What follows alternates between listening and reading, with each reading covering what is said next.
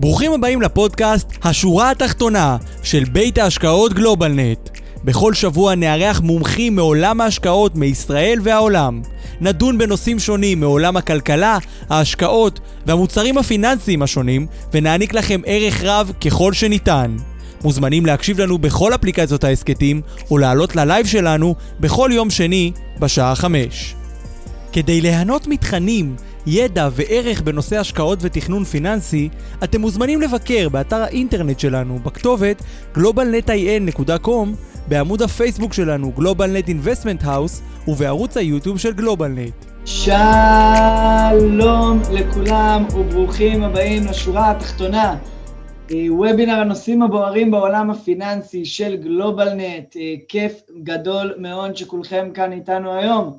ברוכים הבאים לפרק מספר 65, פרק שבו אנחנו הולכים לדבר היום על סיכונים, או בעצם ביטחונות, שזה שווה ערך, ביטחונות או סיכונים בהלוואות גישור.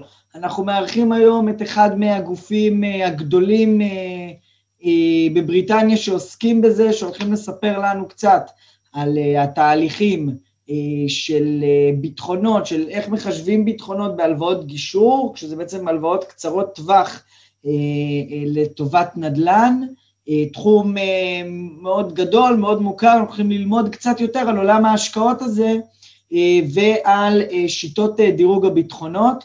אז זהו פרק 65 היום, ברוכים הבאים. אז שלום לכל החברים שכאן איתנו, אנחנו בפרק אה, אה, היום אה, נארח חברה שלנו מחו"ל, סופי ליטלר, שלום גם לך אה, רן, אה, מלנדינבסט, מבית ההשקעות, אנחנו הולכים לדבר היום על הלוואות גישור. מי שלא מכיר, אנחנו במתכונת וובינר, זאת אומרת שאתם רואים אותנו, אבל אנחנו לא רואים אתכם, אז תישענו לאחורה ותרגישו בבית. אתם עדיין מוזמנים להיות מעורבים, למטה יש צ'אט ו-Q&A, בדיוק כמו שרן שלח לי שבוע טוב ורות שאלה שאלות לפני בערך עשר דקות, אז שם אתם יכולים לשאול שאלות לאורך כל הוובינר, להעיר הערות, ואנחנו נשמח כמובן לענות, להגיב, וככה לשתף אתכם בפנים. אז אתם מוזמנים להיות אקטיביים תוך כדי הוובינר. אז ברוכים הבאים לפרק מספר 65, רגע לפני שנתחיל, חשוב לי להדגיש כי אין בוובינר או בתוכנו להוות תחליף לייעוץ או שיווק פנסיוני או שיווק השקעות שמותאם לצרכים שלכם, זה לא תחליף גם לייעוץ מס, או הוובינר הזה הוא גם לא המלצה בנוגע לכדאיות להשקעה במוצר פנסיוני או פיננסי כזה או אחר, ובכלל אין בוובינר הזה לראות כהזמנה או הצעה לביצוע פעולה כזאת או אחרת, והמידע המוצג הוא לידיעה, והוא לא מהווה תחליף לייעוץ שמתחשב בנתונים ובצרכים המיוחדים של כל אחד ואחת מכם. בשביל זה אתם מוזמנים לפנות למתכנן פיננסי, או להתייעץ עם איזשהו גורם שאתם סומכים עליו, אתם מוזמנים גם לפנות אלינו, ונשמח לסייע ולתת לכם שירות כמובן, אבל הוובינר הזה בא לידיעה, לידיעתכם, להשכלתכם, ומי שמשתמש במידע עושה זאת על דעתו העצמאית. אז ברוכים הבאים לפרק 65, אנחנו כבר נתחיל. שלום לכל החברים שעלו לפה היום, ועלו לנו פה היום לא מעט חברים. שלום ברק שמרים יד, אם יש לך שאלה אתה מוזמן לשאול, אולי אתה מרים יד כי אתה מתרגש. דוד שכאן איתנו כמעט כל שבוע, גם דוד בכר, גם דוד ברנשטיין, איתנו פה היום אבנר ומאיר, שלום מאיר, אני רואה אותו פה, מיכאל כאן איתנו, שגיא, שי, יוסי וטדי פה איתנו, שתי חברים טובים שגם דיברו איתנו בעבר, כיף שהתארחו פה בעבר, כיף לראות שאתם כאן איתנו מקשיבים, אורן, איתן, גדעון, זאב, עמי, ורדי היקר שכאן איתנו ולא מפספס הרבה וובינארים. שי, אני רואה שאתה מרים יד, אם יש לך שאלה אתה מוזמן כמובן לכתוב בצ'אט או ב-Q&A, אלברטו פה איתנו, וארי פה איתנו, ואלכס פה איתנו, אריה, דניאל פה איתנו, הרבה חברים טובים, אז תודה רבה שאתם עולים, תודה רבה גם למי שצופה בהקלטה שלנו, אם זה ביוטיוב או בפייסבוק, אז אני רומז לכם שאתם גם יכולים לראות את כל ההקלטות ביוטיוב ובפייסבוק. אז חברים, אני רוצה לעדכן עוד עדכון אחד. במקור היה אמור להתארח כאן אייל ביטרמן מסוכנות אלביט ולדבר איתנו על הגנה בשווקי ההון, אבל לצערנו היה לו איזשהו מקרה במשפחה והוא נאלץ לפספס את הוובינר היום, אז קודם כל אנחנו משתתפים בצערך אייל, אם במקרה אתה צופה בהקלטה, כמובן שלחנו לו גם התקשרנו וגם ניחלנו לו בפרטי, אז אייל לא יהיה איתנו כאן היום, הוא בטוח יהיה איתנו מתישהו ביולי. אז אנחנו לא, נפס, לא נוותר על לארח את אייל, אבל כמובן שאנחנו נותנים לו את הזמן להיות עם המשפחה עכשיו.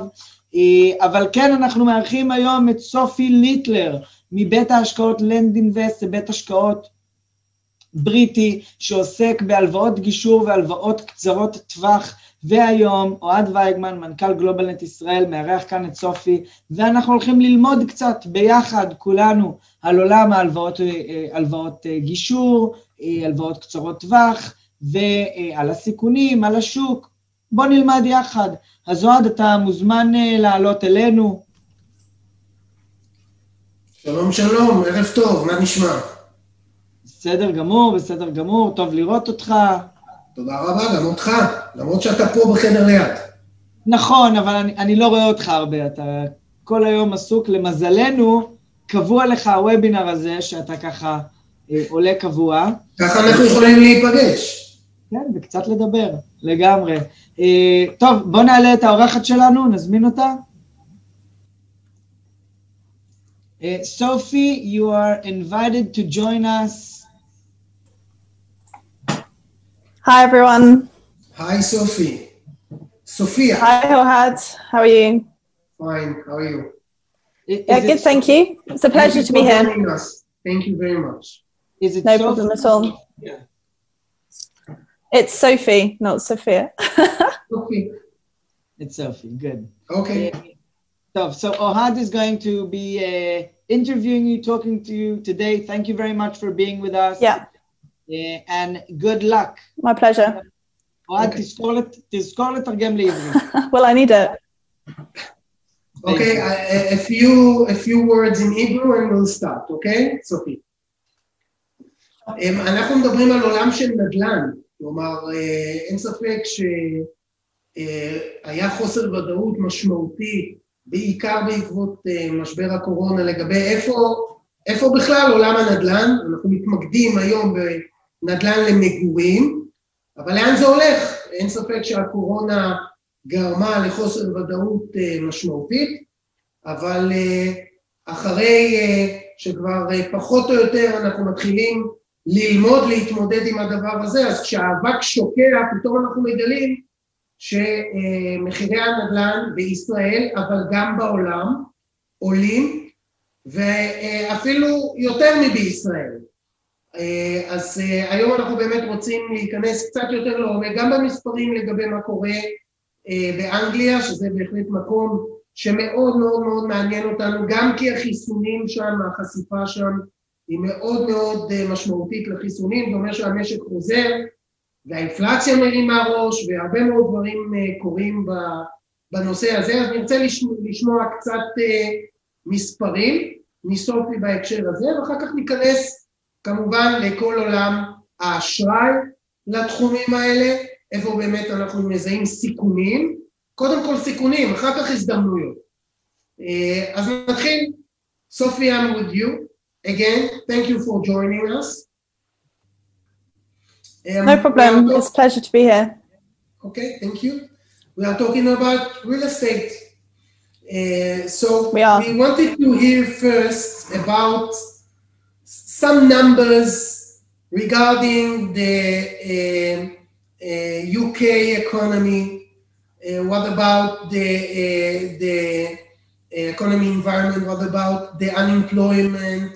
Can you can you say something about that? Of course. Um, so, despite the pandemic, the UK has been hugely resilient. Um, so, we've vaccinated over, um, we've done over 76 million doses of the vaccination, which is going well. Not we're not quite as far ahead as, as Israel, but we're definitely getting there. Uh, over 80%. first vaccine or the second? 80% of the adult population have had the first vaccine, okay. and 60% have had two. So um, we're moving towards a period of time where we can open things and the restrictions can be less, um, which is great news. Pass us, Sophie. In, in that in that pace, you will pass us. I don't know, but we're definitely ahead of the rest of Europe, um, especially when you look at then GDP forecasts, unemployment, etc. Um, so annualized GDP is expected a recovery this year of 6.6%, um, which is a forecast which if you had asked any, exactly, um, and generally uh, unemployment and GDP figures have had to be revised much more positively. Um, so revisions to GDP um, upwards um, revisions to unemployment downwards, obviously. Uh, so unemployment at the moment in the UK is at 4.7%, which is much lower than the rest of Europe. Um, exactly, and it's come down.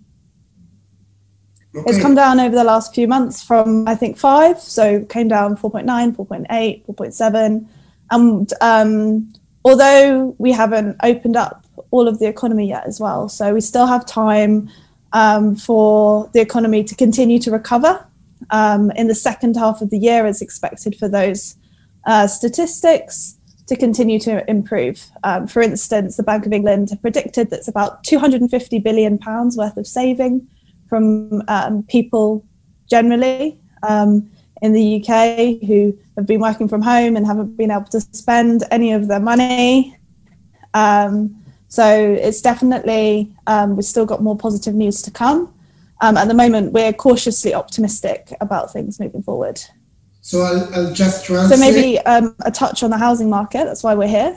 Yeah, yeah of course. Um, translate the then... housing market has increased by 10.9%, um, which before, before um, is the highest level it's been in seven years. Sophie, do you hear me? Sophie? The line is not very good, so I'll, I'll stop to translate and then we'll continue. טוב חברים, אני מקווה שהיא תשפר את זה, כי היא קצת אה, נעלמה לנו, אז תכף נראה אם אנחנו מצליחים להחזיר אותה, אבל בכל מקרה, לגבי מה שנאמר אה, עד עכשיו, אה, אה, הצמיחה באנגליה צפויה להיות בשנה הקרובה באזור 6.6 אחוז, by far הרבה יותר גבוה מכל אירופה, הנה היא חוזרת אלינו לאט לאט, by far הרבה הרבה יותר גבוה מאירופה, הם כרגע, סופי, I'm translating you. Apologies. I think something happened to my internet for a moment there, but please carry on and let me know when I can come back in. Thank you. Okay. So, אה, לגבי הנושא של אבטלה, אה, המשק כבר חזר כמעט באופן מלא בגלל שהם הגיעו ל-60 אחוז חיסון אה, שני ו-80 אחוז חיסון ראשון, שם כנראה הם יגיעו יותר מאיתנו בהקשר הזה, אצלנו עוד יש פערים, אוכלוסיות מסוימות שהתחסנו פחות, אבל המשק פועל באופן מלא והם ירדו לשיעורים מאוד מאוד מאוד אה, נמוכים של אבטלה, הלוואי עלינו, 4.7, אנחנו מאוד מאוד, אה, כמעט פי שתיים, לדעתי כרגע אנחנו אה, מאנגליה, הם מאוד מאוד אופטימיים, קוראים לזה אופטימיות זהירה, כי עדיין המגפה עדיין לא מאחורינו, אבל בהחלט זה נראה טוב באנגליה, בטח ובטח ביחס ל... שאר אירופה שנמצאת בסיפור אחר, אחר, אחר לגמרי. So let's continue with the real estate. Definitely. Um, I think I got to the bit where I was going to speak a little bit about the real estate market, the residential real estate market. I'll concentrate on the residential market, given that's lend invest speci- speciality. So mm-hmm. normally we're lending um, to property investors and developers for projects that are residential. Um, and house prices over the last year have been hugely resilient. Um, if you had asked me in March 2020, the predictions for house prices, they would have been zero or potentially even negative. Um, 2020, we saw house prices increase by over 10%. And in May 2020 21, um, year on year growth was also over 10%, which is the highest it's been. It's, it's um, two times Israel. Israel is increased in five, 5%. Yeah. So it's two times. I think we have similar markets in some ways in terms of um, undersupply of housing and etc. Um, but we'll come on to that later.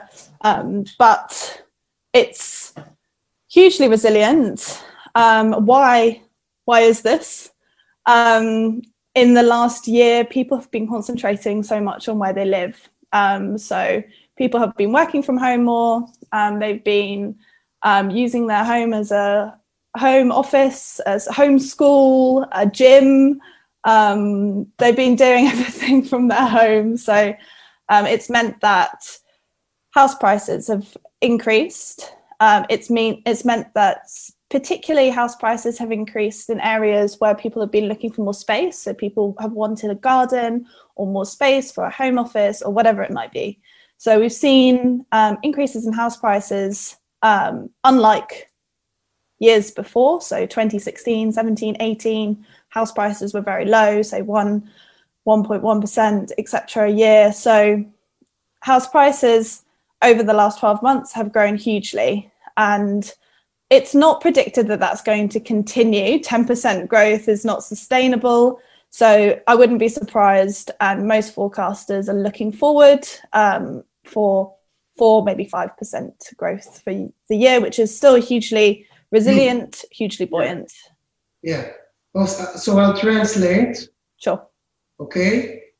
התחלנו קצת לדבר על שוק הדיור, היא בעצם אומרת שבעקבות הסגרים אנשים הלכו אה, לבתים ובעצם ניהלו את כל חייהם כמו בשאר העולם מהבתים, שם זה יצר השקעה משמעותית בבתים עצמם, ההבנה של האוכלוסייה, שזה בעצם אה, מרכז החיים, ומכאן גם התחילו העלויות המשמעותיות, משמעותיות מאוד, של עד פי שתיים, אולי אפילו קצת יותר מפי שתיים ממה שחווינו פה בישראל, 2020 אה, בישראל עלה 3.4, הקצב ב-2021 בישראל, שוב אנחנו מדברים על מגורים בלבד, באזור חמישה אחוזים, אז שם אנחנו כבר מדברים על עשרה אחוזים, שזה באמת היסטורית אה, קפיצה מאוד מאוד משמעותית, היא אומרת שהיא לא אה, אה, צופה שהקצב הזה יימשך,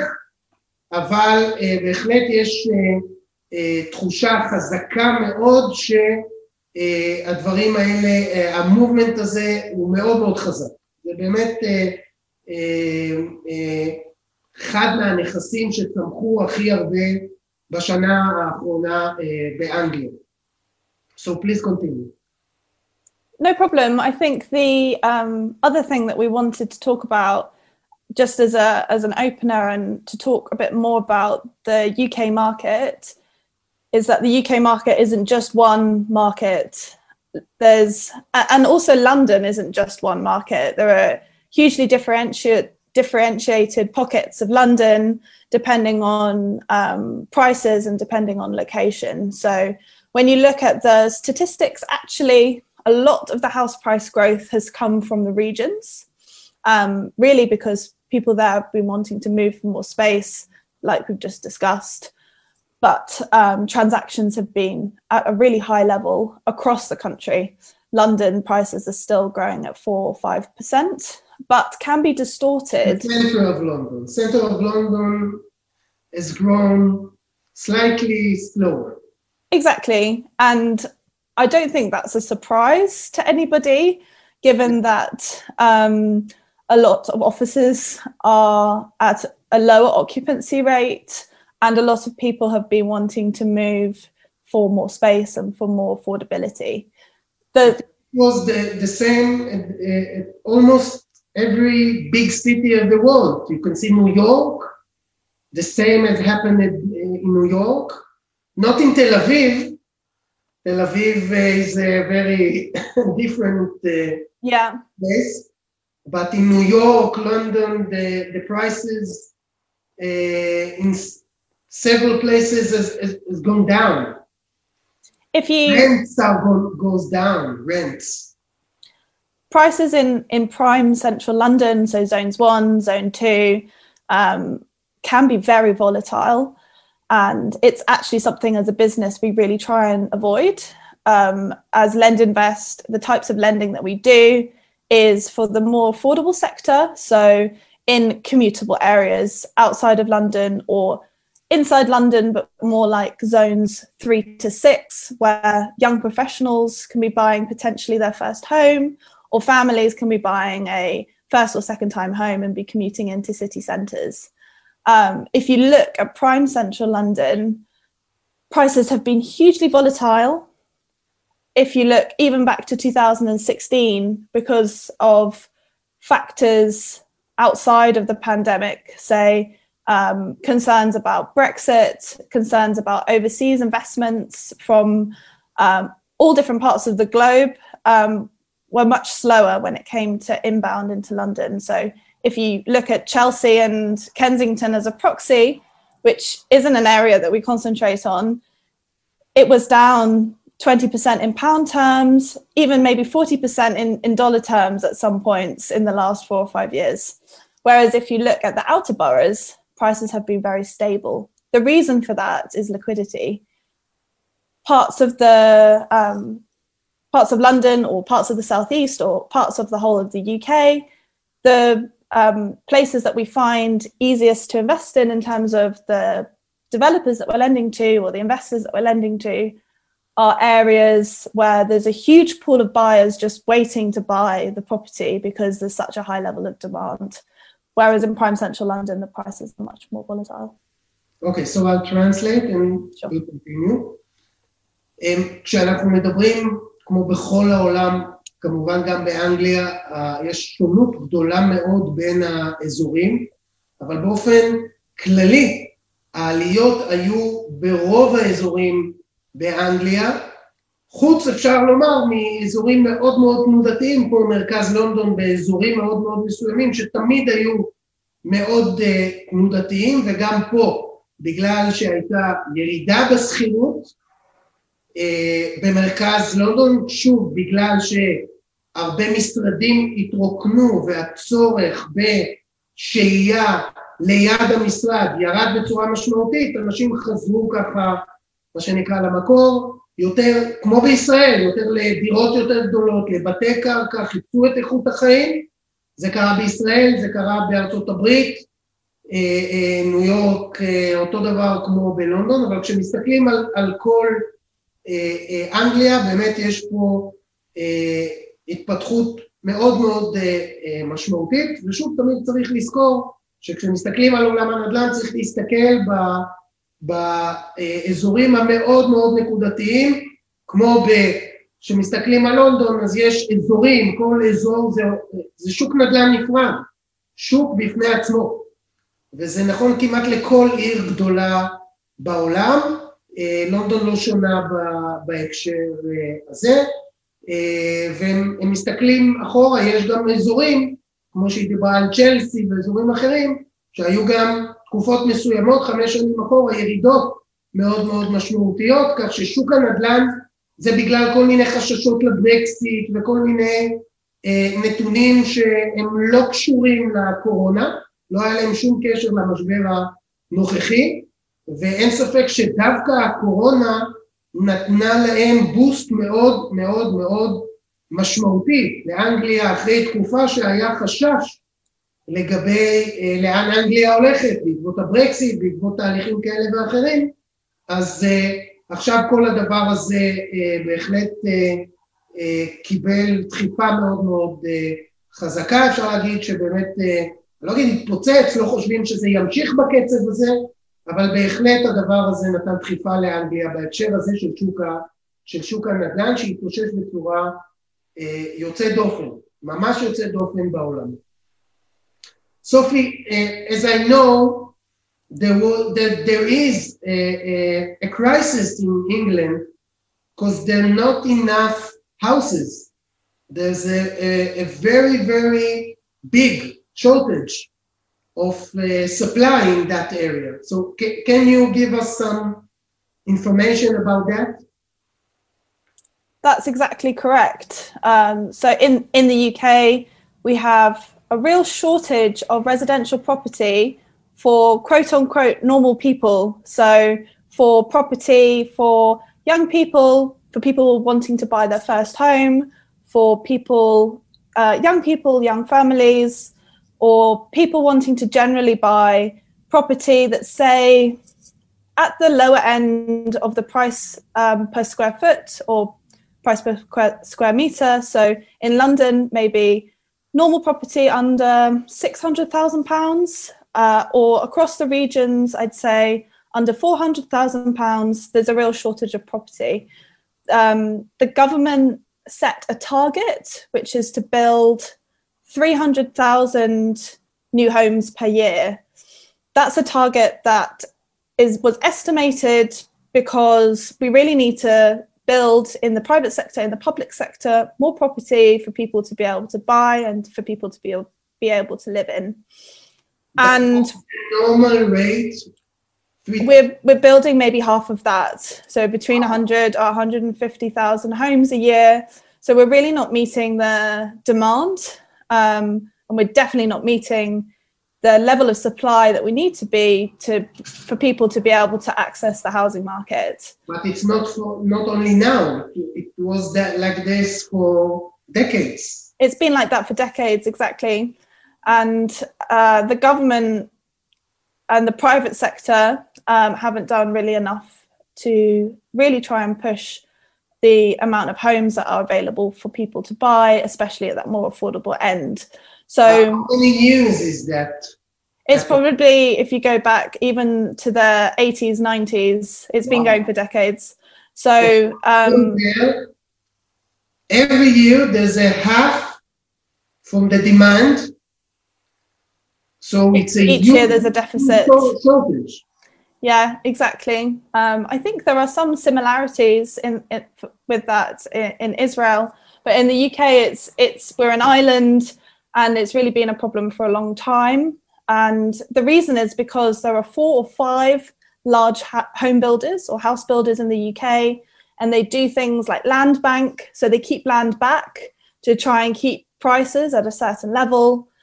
And really, what that means is that there's a huge pool of buyers waiting to buy these types of properties. And uh, Lend Invest lends to small to medium sized property developers and property investors and we concentrate on that part of the market, so that more affordable part of the market, simply because once projects are complete, they're very liquid and very easy to sell. Uh, so it's it's both a good thing generally for um, the economy and for social reasons, but of course it's a good reason for um, our risk profile to be able to lend against property where the residential market is so resilient and prices are so stable simply because there are so many buyers waiting to buy property. So I'll translate and we'll continue. Uh, טוב, התחלנו לדבר באמת על, על, על משבר הדיור, ומשבר הדיור באנגליה הוא מאוד מאוד מאוד uh, ותיק, במשך 50 שנה, פחות או יותר.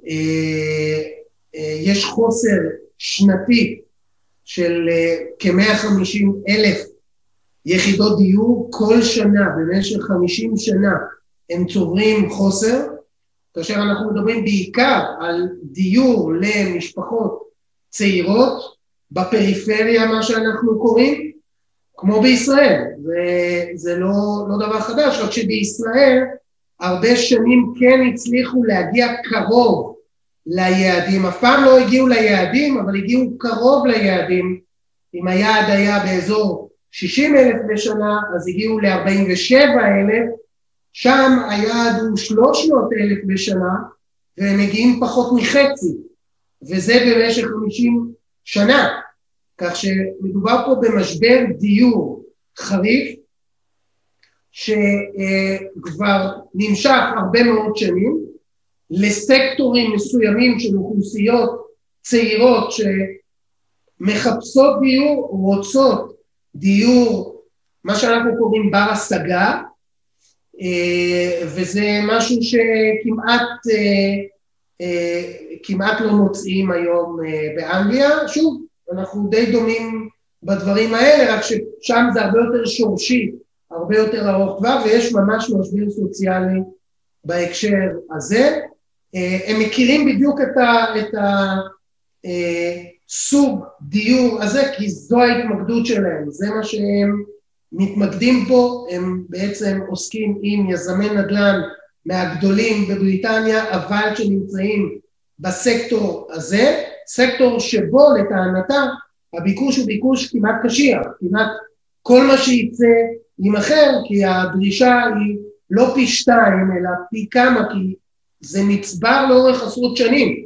זה לא רק שבשנה ספציפית יש לי חצי מהיעדים, אלא שזה היסטורית צובר אה, חוסר מאוד מאוד אה, משמעותי.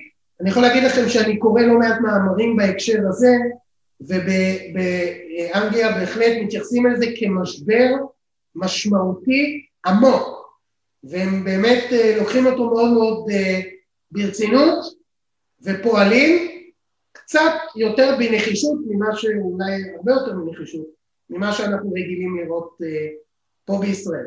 So let's go back to uh, land invest focus.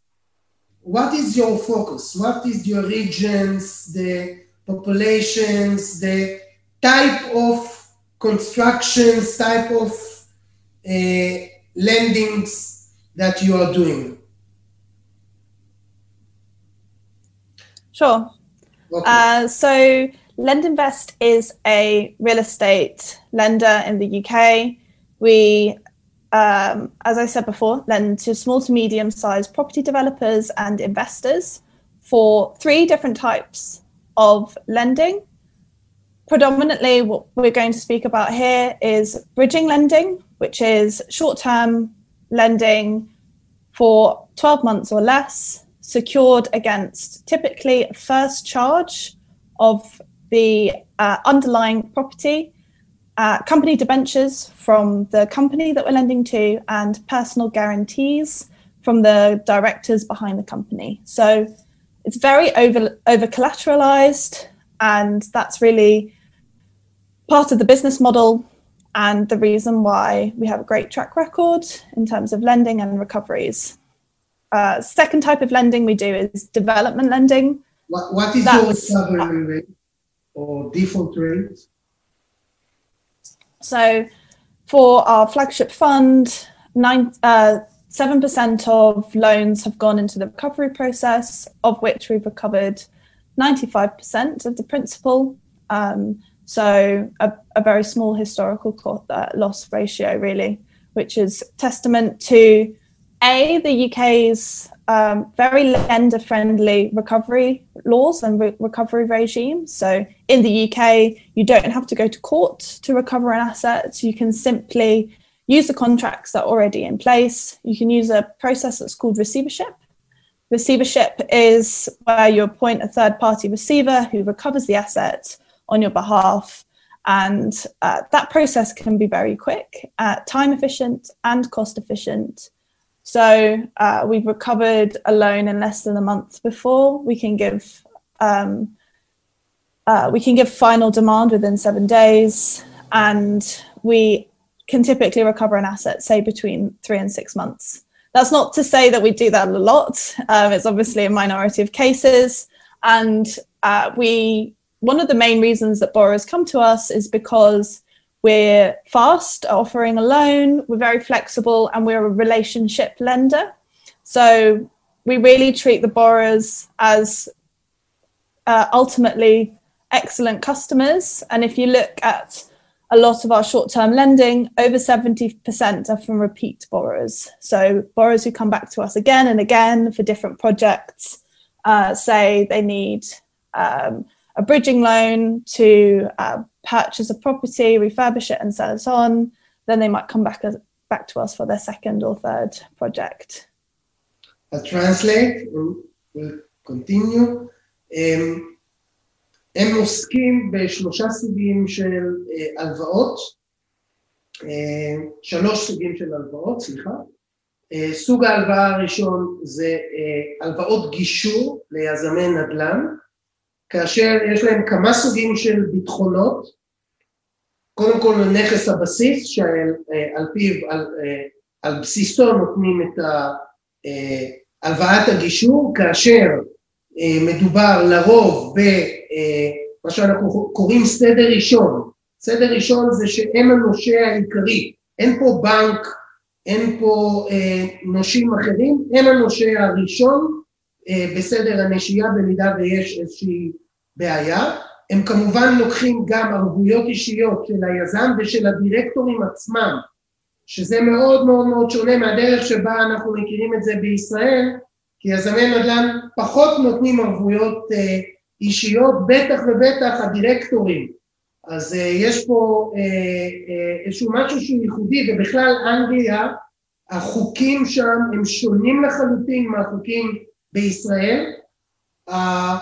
היכולת של מלווה לקבל את כספו בחזרה היא הרבה יותר פשוטה, קלה ומהירה. עד היום היה להם כשבעה אחוז מההלוואות שנכנסו לדיפולט, והם הצליחו לקבל עד 95 אחוז מאותן הלוואות שנכנסו לדיפולט. עכשיו הזמן שהם גם מצליחים להשיג הוא בין שלושה חודשים לחצי שנה, כלומר בניגוד לישראל שגם עם משכנתאות אפילו שנחשב, משכנתה נחשבת כביכול הרבה הרבה יותר, אה, בפרופיל סיכון הרבה הרבה יותר נמוך מאשר הלוואת גישור, לוקח, יכול לקחת שנה עד שלווה יקבל בחזרה, או אפילו שנה וחצי לקבל את הכסף בחזרה, בגלל החוק בישראל, אז באנגליה אין דבר כזה. לא צריך להגיע לבתי משפט, החוק באנגליה מאפשר ללווים לפנות לסוכנות שמבצעת את העבודה עבור המלווה, גם פה בישראל יש מה שנקרא אה, אה, את הגוף שאמור לסייע לגבות את החובות, אבל זה כאמור שונה לחלוטין, הוא פרו, החוק הוא פרו מלווים ולא פרו לווים, דואגים למי שנותן את הכסף, ו, והם הרבה הרבה הרבה יותר חזקים מהלווים בהקשר הזה, ולכן הריקאברי שלהם הוא מעל 90 אחוז, הוא מאוד מאוד מאוד גבוה, מאוד גבוה, בטח ביחס לישראל. וזה בסוג ההלוואה שנחשב כביכול להלוואה בסיכון שהוא יותר מסוכן ממשכנתאות, אה, פשוט באנגליה הדברים הם אה, אה, הרבה יותר קלים למלווים, הרבה הרבה הרבה יותר קלים. We're with you. That's about the bridge loan. Exactly. Uh, development loans are complementary to bridging loans. Uh, they're not a core focus for the business, but given we lend to uh, property developers and property investors, it does make sense for us to do development lending. Again, similar to bridging loans, we're typically lending between 60 and 70% LTV. Sim- same as bridging loans with the collateral, we're lending um, first charge against the asset. We're lending uh, to companies where we have a company guarantee, and we're taking those um, uh, guarantees from the um, directors as well in terms of their personal um, personal guarantees as well. The bridging lending is slightly structured slightly differently. It's phased over time uh, based on works that, that are completed. Here again, we're lending against residential assets. So all of the de- development that we're doing is residential property that, as we've already talked about, has been very resilient in the last 12 months. So when we've seen developments come to completion, the units that are being sold are doing so very quickly and at the price that was valued at the beginning of the process. All of the loans that we do have a third party valuation. So someone goes in person to the property to, to value it. That's an independent RICS qualified uh, valuer and uh, in terms of our underwriting process, clearly that's hugely important to us and is reflected in the recovery rates that I've already spoken about and our um, track record that goes back to 2008. And if you look at the types of lending that we're doing, LendInvest is structured, we have 180 people at LendInvest, the majority of which, um, or the largest teams, are in loan origination and deal sourcing. So we originate all our loans ourselves. And um, the other largest teams are clearly underwriting and credit, uh, loan monitoring and loan um, loan monitoring and loan recovery. We also have a large technology team. So we have technology that we've built in house as a fintech company, and we don't have technology making decisions, but we do use technology to speed up the process. As I said before, one of the main benefits to borrowers for LendInvest is the speed that they can receive a loan in. Uh, so, or the time that they can receive a loan in. So, we use technology to make sure all of the information that an underwriter sees is as quick as possible. So, the valuation that I talked about before, the credit information from the individuals behind the companies, so not just the company itself, those individuals, any companies that they might own and their previous history, and then the business plan or the case for why they want to borrow. All of those three elements are really important. And say if it was something that was less liquid, um, so predominantly we're trying to find lend against properties or aspects where there's a lot of liquidity, as we talked about before. But in the case, say, we're lending against a property um, where there's less liquidity, then the LTV will be much lower, say 40 to 50%. So generally, we're just trying to be as low a risk as possible and um, make sure that we're lending against properties in liquid areas where there's a really secure business plan and exit for the loan, whether that be through sale or refinance. אוקיי, okay, אז טרנסלייט. סוג האשראי הנוסף שהם נותנים זה לבנייה עצמה, לאותן חברות לשלב הזה של הבנייה, כלומר השלב הראשון זה הלוואות הגישור שהן קצרות, הן עד 12 חודשים, בממוצע בערך 4.5 חודשים זה תיק האשראי. אה, פה כבר מדובר על, על ליווי של תהליך הבנייה, כמו שפה בישראל יש בנקים מלווים לתהליך הבנייה, זה בדיוק מה שהם עושים לחלק הזה, ו, וגם פה, גם פה מבחינת הביטחונות, הם לוקחים שיעבוד ראשון לנכס, אה, גם כל מה שקשור לביטחונות של החברה עצמה, ומהאנשים עצמם, ביטחונות אישיים של האנשים עצמם בישראל זה לא נהוג כי יש פה חברה, אז לא לוקחים ערבויות אישיות של בעלי החברה לפיתוח, אבל אה, באנגליה זה בהחלט אה, אה, משהו שהם אה, עושים.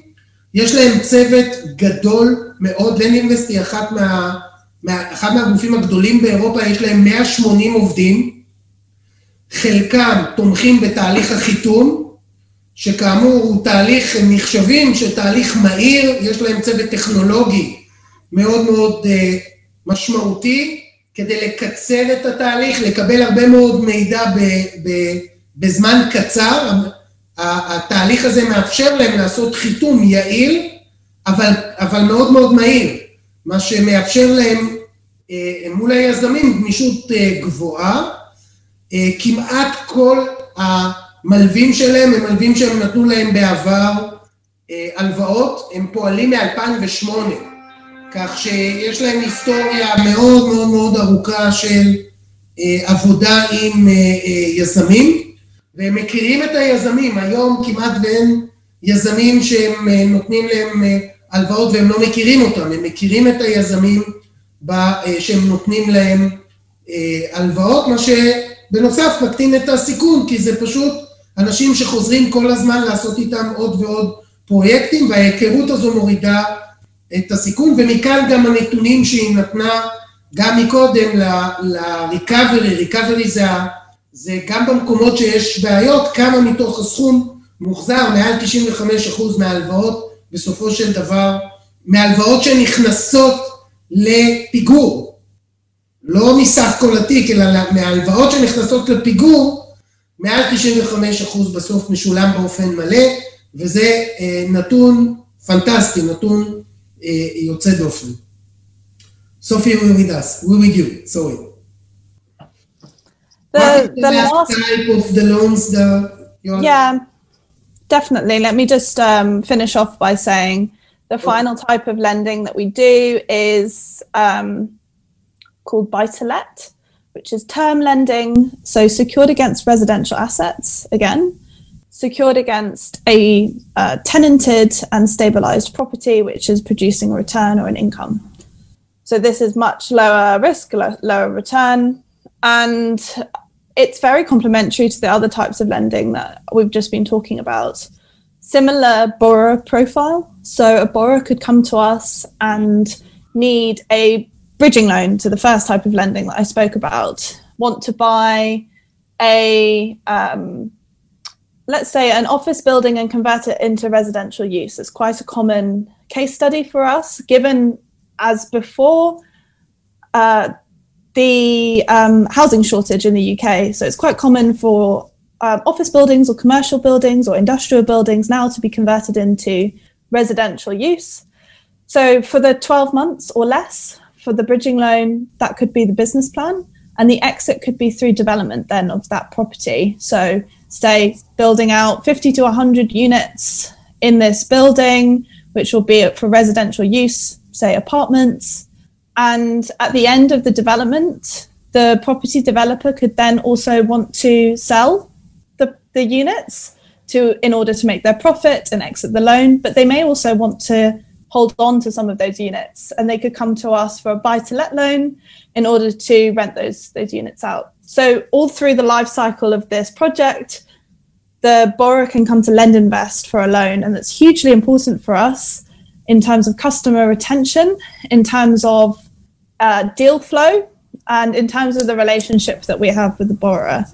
It means that instead of a borrower going to different property lenders, they're using us as a one stop shop for all different types of lending, and we really build the relationship from there. And it not only helps with deal flow, it helps with the underwriting process, knowing that not only we can see from their credit score that they have an excellent credit score and that they have an excellent track record, we can see that in real life from the loans that they've they've used us with. You know them for a while. Exactly, and that's hugely important to us. It's invaluable. And as one of the largest alternative lenders, we find that we have a real um, advantage over other smaller lenders because borrowers come to us first. It means that the deal flow that we get is much more superior, and actually, some other lenders may see some um, of the loans that we reject, for instance. So, um, only a third of the loans that we um, start going through the process with in terms of underwriting get all the way to the end. So it, it may mean that um, the deal flow that we have is, is much superior to other lenders. אוקיי, אז טרנסלייט. סוג ההלוואות השלישי זה אה, בעצם הלוואות לפיתוח נכסים קיימים. אחד מהסוגים הנפוצים אצלהם זה לדוגמה יזם שרוצה לקחת את, ה, את בניין משרדים ולהפוך אותו לבניין מגורים, אז הוא קונה נכס מניב ועושה שיפוץ להתאים אותו לדיור. אז פה הוא צריך את ההלוואה לצורך השיפוצים. כלומר, מבחינת היזמים יש להם סוג של one stop shop. הם יכולים במקום אחד לקבל גם את הלוואת הגישור וגם את הבנייה, וגם אם הם קונים נכסים מניבים שהם רוצים להסב אותם או לעשות איתם, להשביח אותם, אז גם פה יש להם את האפשרות, והיא אה, חוזרת על היתרון הגדול שלהם, שזה הוותק הגדול שלהם בפעילות והגודל שלהם, הם נתנו מעל ארבעה מיליארד פאונד של הלוואות, אחת מהקרנות הגדולות באירופה, כך שיש להם המון המון המון ניסיון בשוק האנגלי, הם מכירים את הלווים והלווים מכירים אותם. ומכיוון שהרבה מאוד לווים חוזרים אליהם כל הזמן לקחת הלוואות, אז התהליך הרבה יותר קצר, כי הם מכירים את הלווים, והפרמטר הזה של תהליך קצר הוא מהותי בעבור איש עסקים בתחום הזה שרוצה להתחיל כמה שיותר מהר לעבוד, כשיש לו כבר אה, עסקה, הוא רוצה להשלים אותה כמה שיותר אה, מהר, לזמן יש פה משמעות, ולכן העסקאות שמגיעות אליהן הן העסקאות הטובות בשוק. שוב, בגלל הגודל, הניסיון, הוותק וההיכרות שלהם עם היזמים עצמם. זה נותן להם יתרון גדול מאוד על פני חברות הרבה יותר קטנות מהם, שזה רוב השוק. רוב השוק זה חברות, אה, חברות שהן מלוות, חברות הרבה הרבה יותר אה, אה, קטנות מהם, זה בהחלט נותן להם יתרון בשוק. סופי, we with you. See, see, we are 50 minutes. You are worried that we cannot speak for an hour. No, I think it's uh, good. I can't remember. Um, maybe you have some more specific questions. Um, from my perspective, I think we've covered a lot to do with the market and LendInvest and the different types of lending we do. So um, maybe you have some specific questions about the the securities, mm-hmm. about the risk. Yeah. So we understand that the securities are, are first hand. So you have the the um, uh, the ability to to to recovery better, but um, did you ever uh, got the money from the directors? Did you? It's a good question. Okay. Sorry, I think there's a delay. Um, yeah, so as you've described, we have the lending that we do, the majority of the lending that we do is senior secured. And primarily the route to recovery is the asset. The asset is the most valuable part and it's the most time and cost efficient part of the recovery process. So when we recover a loan through the receivership process, we can offer a formal demand within seven days. Usually we, we give them 14 days. And then once the receivership process starts, um, the property can be sold on the open market as quickly as possible. Um, you you when are, it comes doing, to, you are doing the process or it's another uh, um, the process of so as the assets. So the receiver, who are a third party, are responsible for selling the assets. However, as senior lender, we have a lot of influence over the direction of over what direction they're going in when it comes to the recovery process. To answer your initial question, um, would we then go after the borrower's personal um, finances through the personal guarantee, absolutely. But uh, we've done that before, but it takes a lot longer and uh, it's not so straightforward. You have to go to court and it has to be worth it. So we would only do that if there was some kind of shortfall where we would need to uh, go through that process. But it's definitely a possibility. The main benefit to having a personal guarantee is that the borrower feels personally liable and it puts a lot more pressure on the borrower when it comes to the recovery process. Most of the time, we, we don't have to use it given we're lending at relatively conservative LTVs and the asset usually covers the amount. Okay, I'll translate.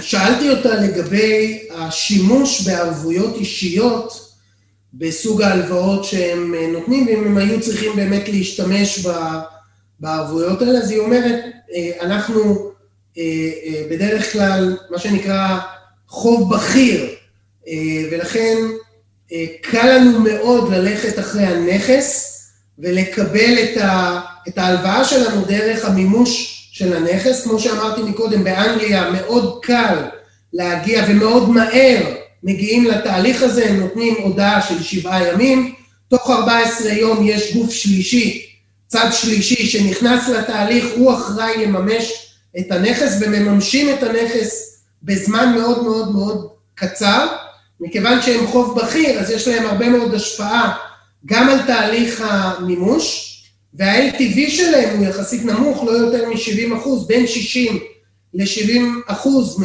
משווי הנכס, כך שהסיכוי שלהם לקבל את הכסף בחזרה הוא מאוד מאוד מאוד גבוה ומאוד מאוד מאוד מהיר. עכשיו, לגבי הערבויות האישיות, מכיוון שהם אה, לוקחים ערבויות אישיות מהבעלים, מהחברה ומהדירקטורים, אז בעצם יש פה תחושה של אחריות אישית שהיא מאוד מאוד חזקה, כך שהאנשים עצמם לא, לא יכולים להתחמק, הם אפילו מסייעים בתהליך, כי הם יודעים שירדפו אחריהם אם אה, המלווה, אם לנדינבסט לא יקבלו את כל הכסף ומהר. הם עשו את זה בעבר, אבל במקרים בודדים, כי בניגוד ל, ל, אה, לתפוס את הנכס ולממש אותו בזמן קצר, המימוש של הביטחונות האישיים לוקח יותר זמן, וגם צריך לגשת לבית משפט, ופה לא צריך לגשת לבית משפט, פה המסלול הוא מסלול מקוצר. בישראל לא משנה מה, צריך להגיע לבית משפט. פה התהליך הוא הרבה הרבה יותר קצר באנגליה, ומכאן הרבה יותר פשוט להם ללכת אחרי הנכס, אבל היו להם גם מקרים בודדים שהם ניגשו לבית משפט ואכן הפעילו את הדבר הזה, זה יותר שוט כדי לקבל את, ה, את האחריות האישית של האנשים שלא רוצים שיגיעו לנכסים הפיננסיים האישיים שלהם. וזה עובד, זה פשוט עובד, ברוב המקרים. Uh, so Sophie, thank you, thank you very much. It was uh, uh, very enlightening to hear a lot about the real estate marketing and the lending marketing for real estate and about what you are doing. It's a, it's a very exciting company to work in. Yeah, it's been um, hugely exciting. I joined LendInvest six years ago, um, and my role is clearly uh, in the capital raising and investor relations part of the company. And when I joined, there were about 40 people. Now there are 180. So hugely wow. growing company, very interesting um, disruptor in the market.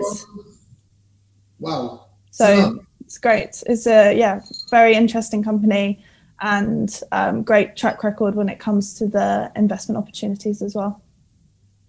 Perfect.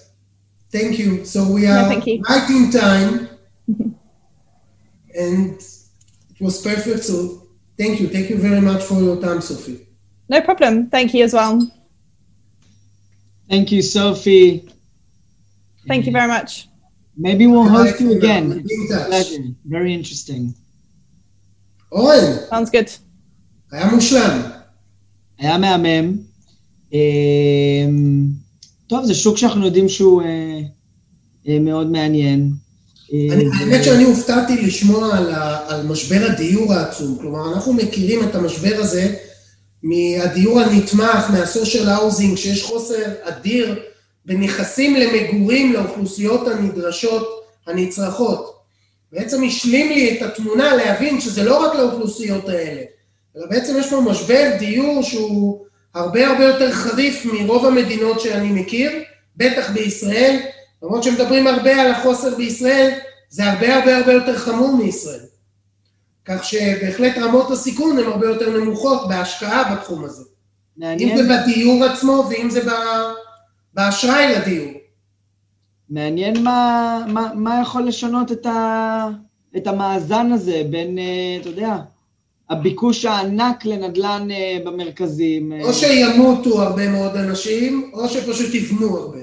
אין לך הרבה מה לעשות. כן. והקורונה לא, לא הצליחה לעשות את שלה בהקשר הזה. לגמרי. אני מאז הקורונה רק מחפש אה, עמדה לעבוד בבית, ויותר שטח, ואין מה לעשות. פתאום רוצה להתפנק בבית. אה, הנה, אה, רן אומר, או שירוויחו מההלוואות. זה בשביל המשקיעים, רן. כדי שיוכלו לקנות עוד נדל"ן, כדי לייצר... בסוף איפה שיש ביקוש קשיח, איפה שיש משבר בצד ההיצע, יש הזדמנות השקעה. ולנד אינבסט זה קרן השקעות שעוסקת בתחום האשראי, שהוא החלק היותר סולידי בהקשר הזה. יש לנו קרנות הון שקונות נכסים וקרנות אה, חוב שנותנות הלוואות. יש פה הערות לגבי הזדמנות ההשקעה וכן הלאה. רן, אנחנו בוובינר השבועי רק לומדים. אנחנו לא מדברים פה על אה, איך להשקיע, יש לך שאלות, תפנה אלינו באופן אישי. הוובינר הוא מקצועי בלבד. אנחנו לא מדברים פה על, אה, לא משווקים פה שום דבר, מקצועי בלבד. זה מה שאנחנו עושים פה, נותנים ידע. אה, טוב, ובאמת קיבלנו היום ידע מסופי, היה מאוד מעניין. נכון. אני למדתי, אני למדתי. כן. אוהד, תודה רבה על האירוח. תודה רבה לך. ותודה רבה לכל הצופים שאיתנו לאורך כל הערב. נתראה שבוע הבא. לגמרי, נתראה שבוע הבא, ותודה לכל מי שהיה איתנו עד עכשיו, ולכל מי שמקשיב להקלטות. אני שמח שהיה כיף. תודה, על ההקשב. אז תודה לכל מי שנשאר איתנו, ונתראה בשבוע הבא בשורה התחתונה, כל יום שני בשעה חמש. מוזמנים לעקוב אחרינו בפייסבוק, ביוטיוב, הכל גם עולה. ותודה רבה עוד פעם לאורחת המקסימה שהייתה איתנו כאן היום, סופי ליטלר מלנד אינבסט, ושיהיה המשך שבוע נעים לכולם. כל טוב. כאן מגיע לסיומו עוד פרק מלא ערך של הפודקאסט, השורה התחתונה, מאת בית ההשקעות גלובלנט. תודה רבה שהייתם איתנו והאזנתם לפרק. אתם מוזמנים לבקר אותנו באתר האינטרנט שלנו globalnetil.com, לעקוב אחרינו בעמוד הפייסבוק שלנו GlobalNet Investment House וללחוץ לייק כדי לעקוב אחרינו. כל הפרקים של השורה התחתונה זמינים בערוץ היוטיוב של גלובלנט. להתראות בפעם הבאה.